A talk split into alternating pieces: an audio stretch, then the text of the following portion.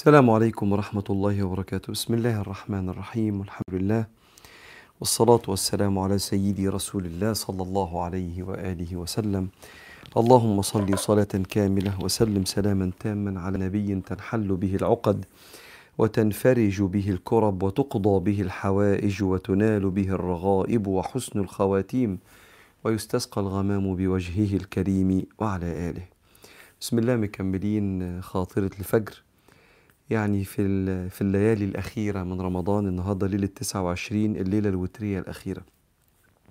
الليلة الوترية اللي كثير من علمائنا يقولوا لنا إنها يعني احتمال كبير تكون ليلة القدر. والحقيقة إن في في الليالي الأخيرة كده من رمضان وسيدنا النبي عليه الصلاة والسلام بيقول إنما الأعمال بخواتيمها كنت حابب النهارده ما أشاركش مع حضراتكم حكمة عطائية إنما أشارك آه، وصية نبوية. الوصية النبوية دي هي أصل أصول القرب من ربنا سبحانه وتعالى فيما أتخيل يعني. وهي أصل أصول تكملة السير في طريق ربنا سبحانه وتعالى. وهي أصل أصول الثبات على الطاعة. وصية مشهورة لما أقولها لك هتحس إيه ده أنا عارف الكلام ده. بس أنا نفسي النهاردة نساعد بعض إن إحنا نشيل الوصية دي من مكان العلم إلى مكان العمل. نشيل الوصية دي من مكان المعرفة لمكان التحقق يعني تبقى حقيقة عايشين بيها في حياتنا. من مكان آه، التعطيل وصية متعطلة لمكان التفعيل. أنا هعيش بالكلمة دي هعيش بوصية سيدنا النبي دي عليه الصلاة والسلام. وأنا هقول لك على الوصية دي وأنا متصور إن دي النصيحة الذهبية اللي تليق بالليلة الوترية الأخيرة اللي بعدها نكمل كده بعد رمضان. قال صلى الله عليه وسلم وأتبع السيئة بالحسنة تمحوها. أتبع السيئة بالحسنة تمحوها. تعالى كده تعال نبص على بني آدم خطاء. كل ابن آدم خطاء.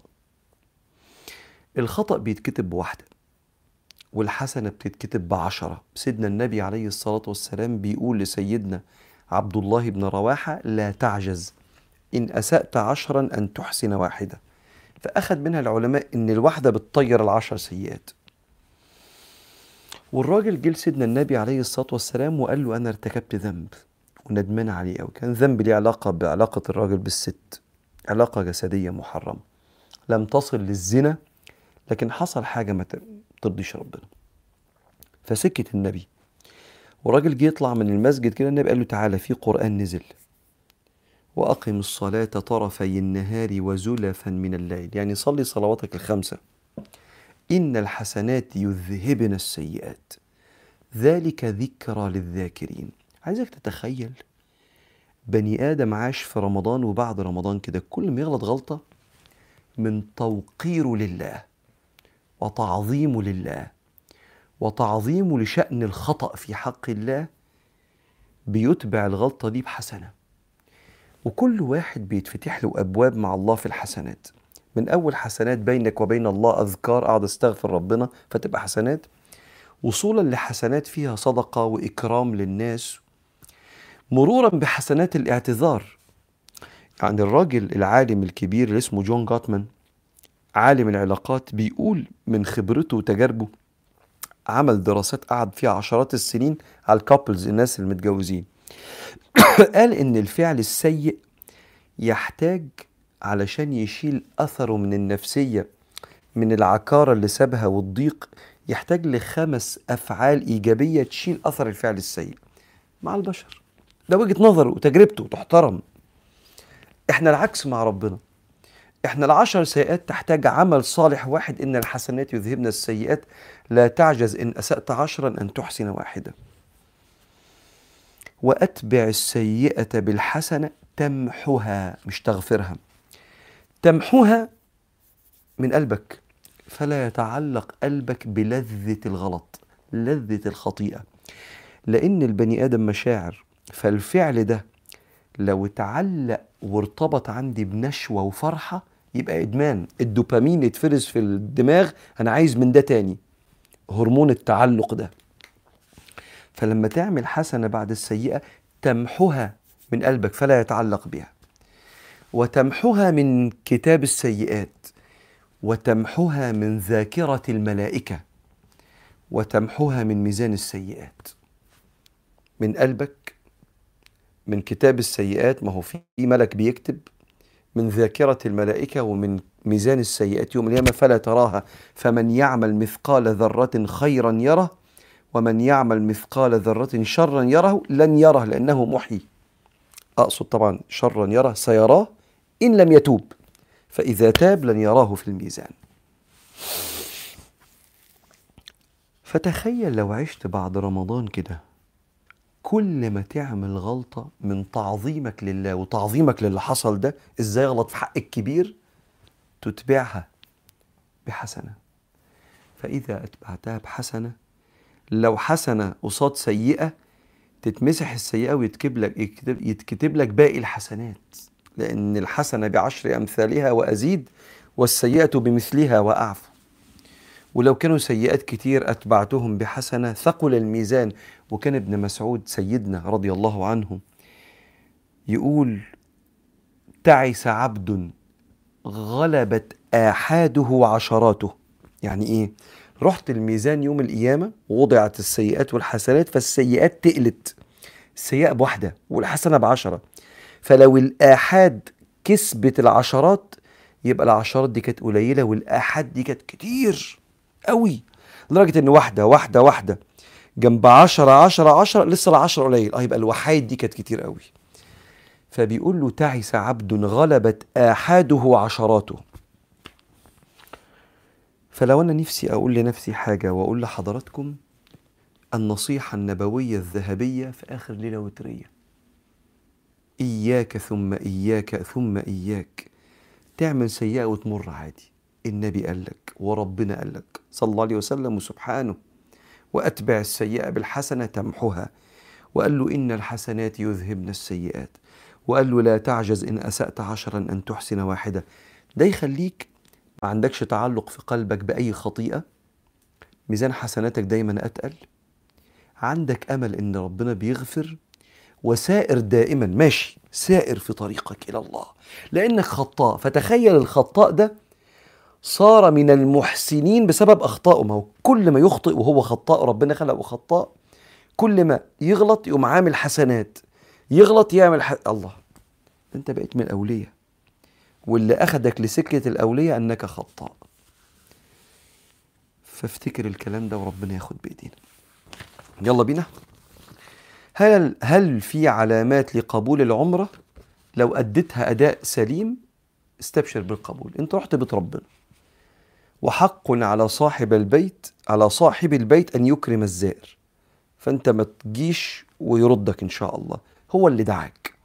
فعلامة القبول إنك تعملها صح. رب يا رب. سهام بتسأل سؤال حنين قوي وطيب. تقول إيه؟ لما بدعي اللهم اصرف عنا شر ما قضيت بحسها لا تليق لأن الله لا يقضي بالشر أبدا. وإن كان ظاهره لنا كذا. فهل كده أنا مخالفة لسنة النبي ولا بفكر غلط؟ أنت إنسانة طيبة وأغلق وأشكل عليك معنى لفظ نبوي. عندنا كده كتاب اسمه مشكل الآثار. الآثار كلام النبي عليه الصلاة والسلام. المشكل هو الكلام اللي مش مفهوم سواء في اللغة العربية أو المقصود النبوي. فاللي أنت بتسأليه ده من مشكل الآثار. أنا عندي مشكلة الموضوع ده أشكل عليا يعني مش فاهمه. يعني إيه النبي يقول لربنا اصرف عنا شر ما قضيت. النعمة يا أهل الله ليها وش وظهر. نعمة الفلوس. نعمة يا نهار أبيض وفي أحلى من كده؟ وتحبون المال حبا جما. نعمة كبيرة. ليها وش خير؟ إن أنا أكفي نفسي ما مدش إيدي للغريب أصرف على أهل بيتي أعيش عزيز في الدنيا. وشر. أبقى متكبر ومفتري والفلوس تخليني ما أصليش. وافتري على خلق الله وابقى طماع وابقى عندي بشتري بالفلوس دي حاجات حرام. ما الخمرة ما بتجيبش غير من الفلوس. فكبيرة من أكبر الكبائر بالفلوس بتتعمل. فده شر. فإذا قضى الله لي نعمة اللهم أعطني خيرها واصرف عني شرها. لو تفتكر لما بنشتري عربية جديدة أو نشتري أي حاجة جديدة بنقول اللهم آه، آه، أعطني خيرها أسألك خيرها وخير ما صنعت له وأعوذ بك من شرها وشر ما صنعت من أجله. فكأنك النعمة ليها خير وشر قني واصرف عنا شر ما قضيت. نفس الكلام في البلاء. ليه وش وظهر؟ يوقفني على باب ربنا ويحسسني بفقري إلى الله أتواضع. محتاج لك يا رب؟ أو ساخط على ربنا سبحانه وتعالى وشايف إن ما كانش المفروض يعمل كده. وهبطل صلاة وزعلان. فهذا خير وهذا شر. اصرف عني شر ما قضيت. ده المقصود والله أعلم. ما حكم العطور للمرأة؟ بسمع دائما إنها حرام ومش مقتنعة. ولما قارن النظافة والإنسان اللي ريحته حلوة مع شخص تاني مش نظيف بحس بالأذى من قلة النظافة. فما الحكم؟ شوف يا حياة. إحنا بنجمع الأحكام من مجموع النصوص. من مجموع النصوص. فسيدنا النبي عليه الصلاة والسلام بيقول الست اللي تتعطر وتنزل من بيتها عشان عشان تفتن الرجالة فهي زانية. يوم امرأة تعطرت فمرت بقوم ليجدوا ريحها. شوف اللام دي شايف العلة دي؟ ليجدوا ريحها فهي زانية. يعني خدت إثم كبير يعني إن هي بتفتن الرجالة قصدة تفتن الناس. فالعلماء قالوا طب الست اللي بتتعطر العطر اللي تشمها صاحبتها لما تحضنها. إحنا المصريين بنسلم بالأحضان والبوس وزمان مش من زمان مش من قصدي مش من دلوقتي. الناس بتتعانق وتسلم. فلو العطر اللي الست حطاه مش عطر علشان الناس تشمه من بعيد ليجدوا ريحها يا جماعة أنا هنا شموني شموا الريحة بتاعتي الحلوة دي التفتوا الي يعني. لأ أنا حاطة عطر. اللي بيقرب مني وطبعا هو مش طبيعي إن الرجالة غير المحارم يقربوا من الست. فبيسموها ال personal space المسافة 75 سم أو حاجة زي كده تقريبا يعني بتختلف يعني. فما فيش حد بيقرب قد المسافة دي مسافة الدراع ده. فلما ست تيجي تسلم عليها وتقرب منها وتحضنها تشم ريحة طيبة جميلة آه طبعا دي النظافة. إن الله جميل يحب الجمال. نظيف يحب النظافة في بعض الروايات الحديث. فلا ساعتها يبقى ده عطر مش فتنة وفي نفس الوقت بيحقق النظافة والجمال اللي ربنا قال عليه. الواحد لما يصلي الشفع والوتر في المسجد جماعة هل يعيدها ويختم بهما قيام الليل؟ لو صلينا الوتر مش بنعيده تاني. طب بنعمل إيه؟ بنقوم لو هنصلي بعد كده نصلي قيام الليل وخلاص. وبعدين إحنا صلينا الوتر بنصلي قيام الليل وخلاص. على طول قلبي حس عندي يقين إن قلبي مريض لأن بتحصل مواقف بيبقى جوايا مشاعر سلبية وحسد للأشخاص. وده بيأثر على عبادتي وبقول لنفسي إزاي ربنا هيقبلني وأنا قلبي وحش. ده مقام إذا كان قلبك فيه بعض الأمراض فأنت قلبك فيه فضيلة كبيرة يا صاحبة السؤال وهو الفقر إلى الله. فضيلة كبيرة قوي. وفي تواضع أن تعترفي إن أنا عايز أشتغل على نفسي في حاجات. أنا عندي الحاجات الموضوع ده عندي. المرض ده عندي بحسد شوية بتضايق بزيادة بأسيء الظن. لما البني آدم بيبقى متواضع كده ومعترف كده أبوء لك بنعمتك علي وأبوء بذنبي ذنب قلبي بعترف بيه ساعتها ربنا بينجده وينجيه وياخد بإيديه. فاستبشري واتفرجي في حلقة اسمها عملناها في رميم حلقة انهيار السلام النفسي بسبب الغرق في الحسد. اتفرجي عليها وادعي إن ربنا يشفي قلبك وبس انت سؤالك مطمئن لأن الاعتراف هو بداية الحل. حضرتك قلت إن سيدنا إبراهيم بيتولى الأولاد اللي توفوا قبل سن البلوغ في الجنة في القبر مش في الجنة في القبر. طب والأجنة؟ أنا كان لي جنين توفي في آخر الشهر الثالث معنى كده إني مش هقدر اشوفه وألمسه ولا لأ. قلبي وجعني عليه رغم إن الموضوع ده من سنتين. شوفي يا إيمان. سيدنا النبي في حديث البخاري شاف أطفال كتير ومعهم رجل. فسأل سيدنا جبريل لأن سيدنا النبي شاف رؤيا ورؤيا الأنبياء واحد شاف رؤيا فيها نعيم وعذاب القبر. فشاف أطفال كتيرة ومعهم رجل صالح بيتولاه فقال من هذا يا جبريل؟ قال هذا إبراهيم أبو الأنبياء وهؤلاء أطفال المسلمين اللي هم ماتوا قبل سن البلوغ. فإحنا أطفال المسلمين اللي بيموتوا قبل سن البلوغ في القبر في جنة القبر في كفالة أبو الأنبياء سيدنا إبراهيم. بالمناسبة في بعض آه، تفسيرات معنى كلمة إبراهيم يعني أب رحيم. إبراهيم أب رحيم. في حتى من اسم سيدنا إبراهيم لايقة مع جمال كفالة الأطفال المسلمين. طب الأجنة؟ أي أمنية بتيجي في بال البني آدم في الجنة ربنا بيحققها له. ما دام جت في بال حضرتك يبقى ربنا يديها لك. لهم ما يشاءون فيها. فلو حضرتك عايزه تشوفي الجنين ده في الجنة ربنا هيوريهولك ما دام الأمنية جت في بالك إن شاء الله. هل اللي مات عمره 15 سنة هيسأل عن خاتمته؟ لا شك إن ربنا رحيم. ولو ما كانش بلغ يبقى على الجنة حتفه زي ما يقولوا دخلوها بسلام. ولو كان بلغ يحاسب برحمة. ولو شاف حاجة في الدنيا يحاسب برحمة الله. اللي عنده 15 سنة ده ما لحقش يشوف حاجة في الدنيا. ربنا هيعوضه في الجنة إن شاء الله عن كل متع الدنيا اللي ما لحقش يعيشها. وزمانه ممتع دلوقتي يا رب. ونسأل الله لو كان مات على عمل صالح أن ربنا يجعله مع الشهداء. مات على عمل فيما يبدو للناس مش حلو ربنا يقبله برحمته سبحانه وتعالى. سؤال حلو ومزعج بس حلو قوي مزعج ومؤلم. مديري في الشغل بيضيق عليا وبيضايقني كتير. هو إنسان كبير ومتجوز وعنده أولاد لكنه بيضايقني ودايما بيطلب مني علاقة جنسية وغير شرعية. لدرجة إني كرهت شغلي وكرهت المكان وأكره الدقيقه اللي بروح فيها الشغل. ما العمل أطلب النصيحة والاستشارة منكم؟ وأنا قاعد في التكييف مش حاسس بحضرتك أقول لك سيب الشغل حالا. لكن أنا ما أعرفش احتياجك المادي. فأنا هقول لك اختيارات. اختيار من الاختيارات إنك من النهارده تدوري على شغل جديد. علشان ما يبقاش شغلك تنغيص على أخلاقك وقيمك. ولو أنت محتاجة للشغل ده وده مورد رزقك الوحيد اللي بتصرفي على نفسك فيه استني ما تسيبيش الشغل إلا لما تلاقي مورد رزق تاني عشان ما تمديش إيدك للغريب. تحافظي على دايما كرامتك.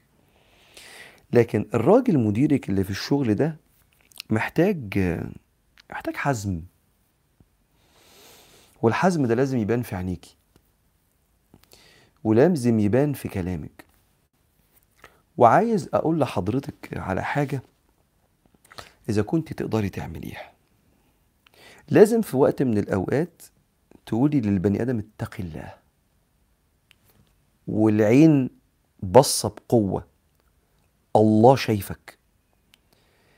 في بعض الأوقات بيحتاج البني آدم إنه يفوق البني آدم بالأصول.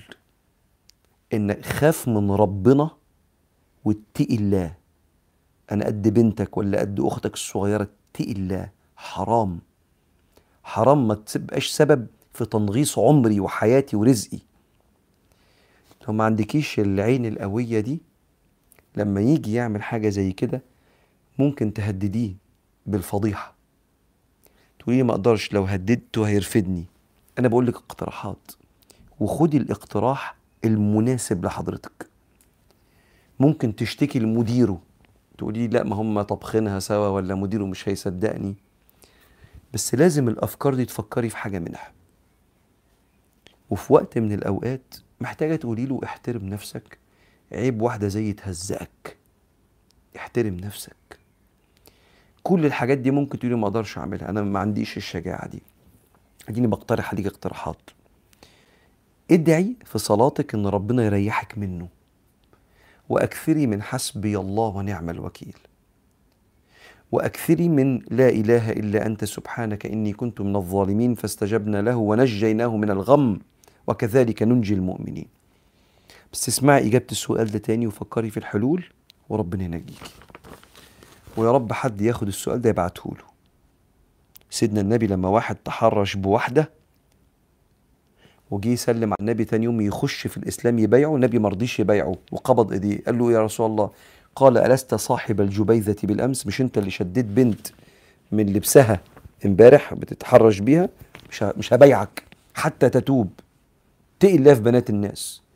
فقال له يا رسول الله والله لا أعود لها. فبسط النبي يده. تخيل لما النبي الرحمة كلها يقول لك لا مش عايزك. فاتق الله وربنا يصلح أحوالك وأحوالنا كلنا.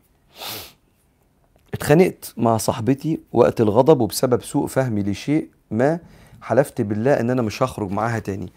ثم اعتذرت لها عن سوء فهمي وخرجنا سويا. هل علي كفارة؟ أنت عملتي اللي النبي وصى بيه عليه الصلاة والسلام. السنة لما الإنسان يحلف حلفان ثم يرى ما هو أبر منه وأتقى فليأتي الذي هو أبر ثم يكفر. والله ما أنا داخل لك بيتك. لا ده أخوك ما ينفعش. خش بيت أخوك. طب أعمل إيه ما أنا حلفت؟ اعمل الأنسب والأقرب إلى الله. خش بيت أخوك وابقى صوم ثلاثة أيام أو أطعم عشر مساكين.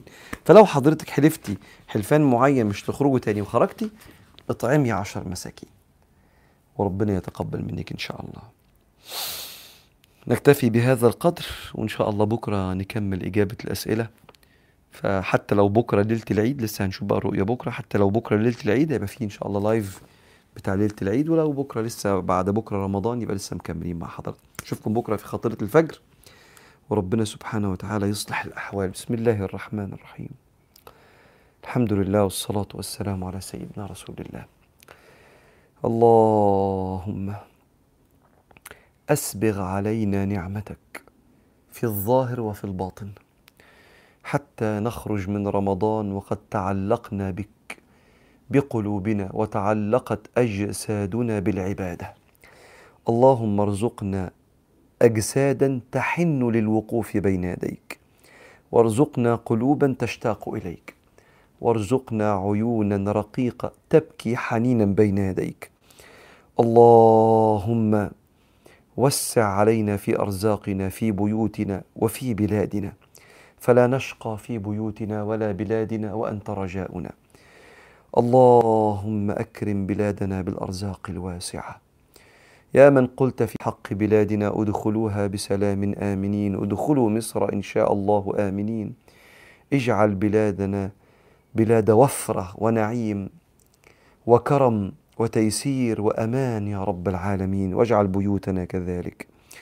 اللهم لا يأتي العيد إلا وقد أعتقت رقابنا من النار يا مولانا. يا مولانا بعطفك ورحمتك وسترك علينا تولانا. اللهم اهد قلوبنا إليك وخذ بأيدينا إليك أخذ الكرام عليك. إن ضعفنا أو قصرنا فاقبلنا برحمتك وإن أسأنا فعاملنا بمحبتك وأنت على ذلك قدير. اشف مرضانا جميعا ومرضى العالمين وارحم موتانا أجمعين. صل اللهم وسلم وبارك على سيدنا محمد والحمد لله رب العالمين. شكرا نشوفكم بكرة على خير إن شاء الله. السلام عليكم.